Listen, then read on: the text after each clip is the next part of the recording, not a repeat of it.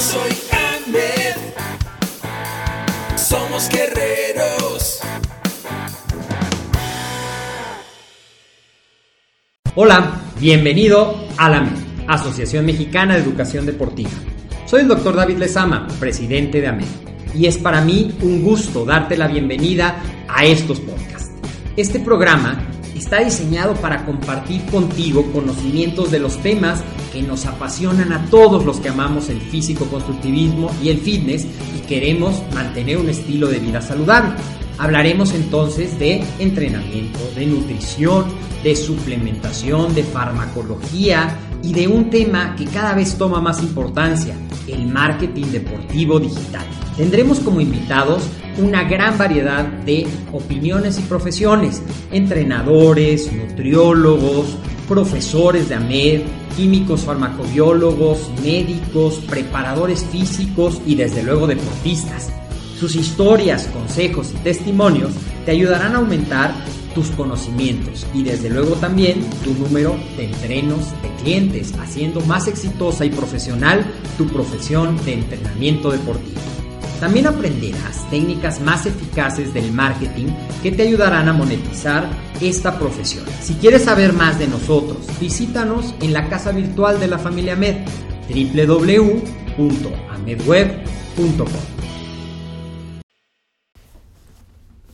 una variedad de aperturas en la sentadilla te dará un trabajo más integral. Hola, ¿qué tal? Bienvenido a esto que es AMED, el deporte, la nutrición y el emprendimiento deportivo más cerca de ti. Yo soy el doctor David Lezama y es como siempre un gusto estar contigo. Una de las cosas que seguramente has escuchado y que es totalmente cierto es que el ejercicio multiarticular más completo para el trabajo de todos los músculos de nuestro tren inferior, es decir, cuádriceps, isquiotibiales, glúteos, es la sentadilla.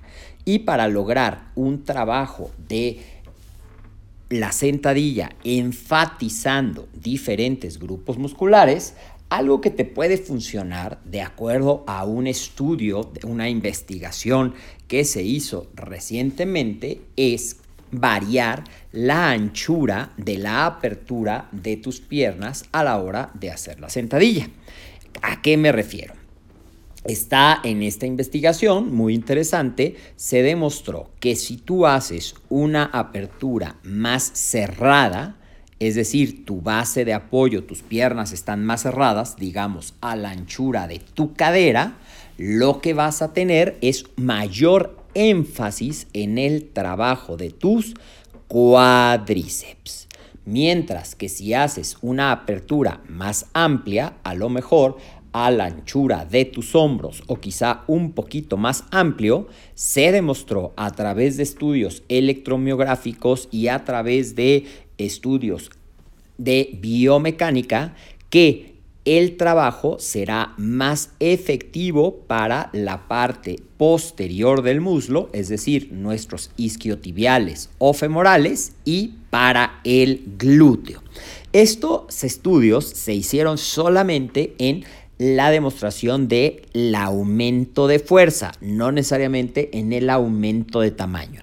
Pero si tomamos en cuenta los principios de el entrenamiento de la fuerza, que como ya sabes son tensión muscular, tiempo de contracción y estrés metabólico, los mismos principios aplicarían. De tal manera que si tú haces sentadillas variando el, la apertura, vas a tener un trabajo más integral de todos los músculos de tu tren inferior.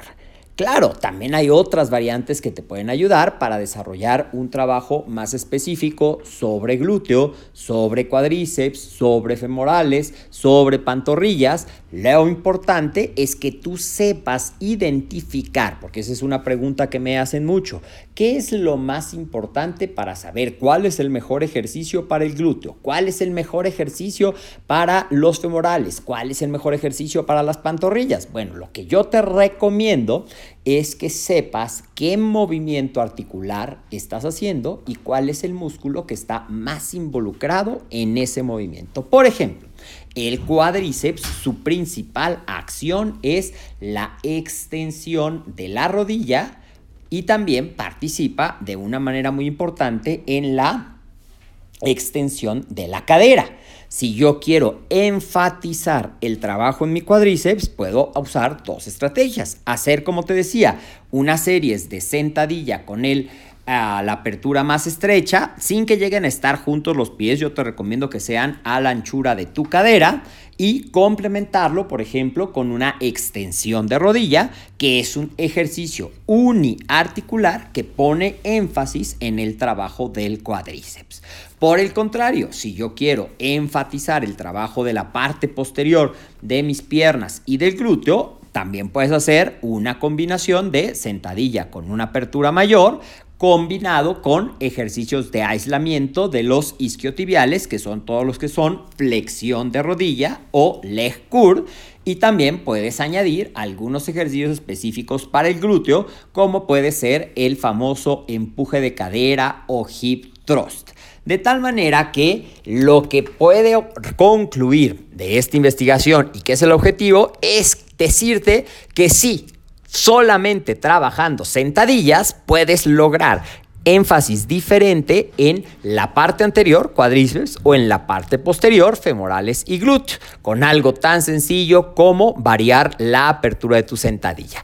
Otras variantes de tu sentadilla que puedes utilizar también para favorecer el desarrollo del glúteo y de los músculos aductores, la sentadilla sumo, y hay una gran variedad de ejercicios para esto. Pero si solamente tuvieras que escoger uno y quisieras dar énfasis a toda tu pierna, pues con este sencillo secreto que te acabo de compartir, variar la apertura de la sentadilla, puedes enfatizar por un lado la parte anterior, por un lado la parte posterior, aunque es importante saber que en las dos versiones vas a trabajar integralmente. Simplemente se demostró a través de estudios de electromiografía y producción de fuerza que variar la apertura enfatiza un poco más el trabajo en otros. Dime, ¿ya conocías este pequeño secreto que te puede ahorrar mucho tiempo y de darte de todas maneras un entrenamiento integral de tus piernas? Pónmelo aquí en el podcast, dame tus comentarios, dinos de qué quieres que hablemos en esto que es para ti, para mejorar tus habilidades de entrenador o para mejorar tus entrenamientos si es que tú eres un amante del estilo de vida fitness. Recuerda seguirnos en todas nuestras redes sociales, nos encuentras en Facebook y en YouTube como Ahmed, en Instagram como AmedWeb.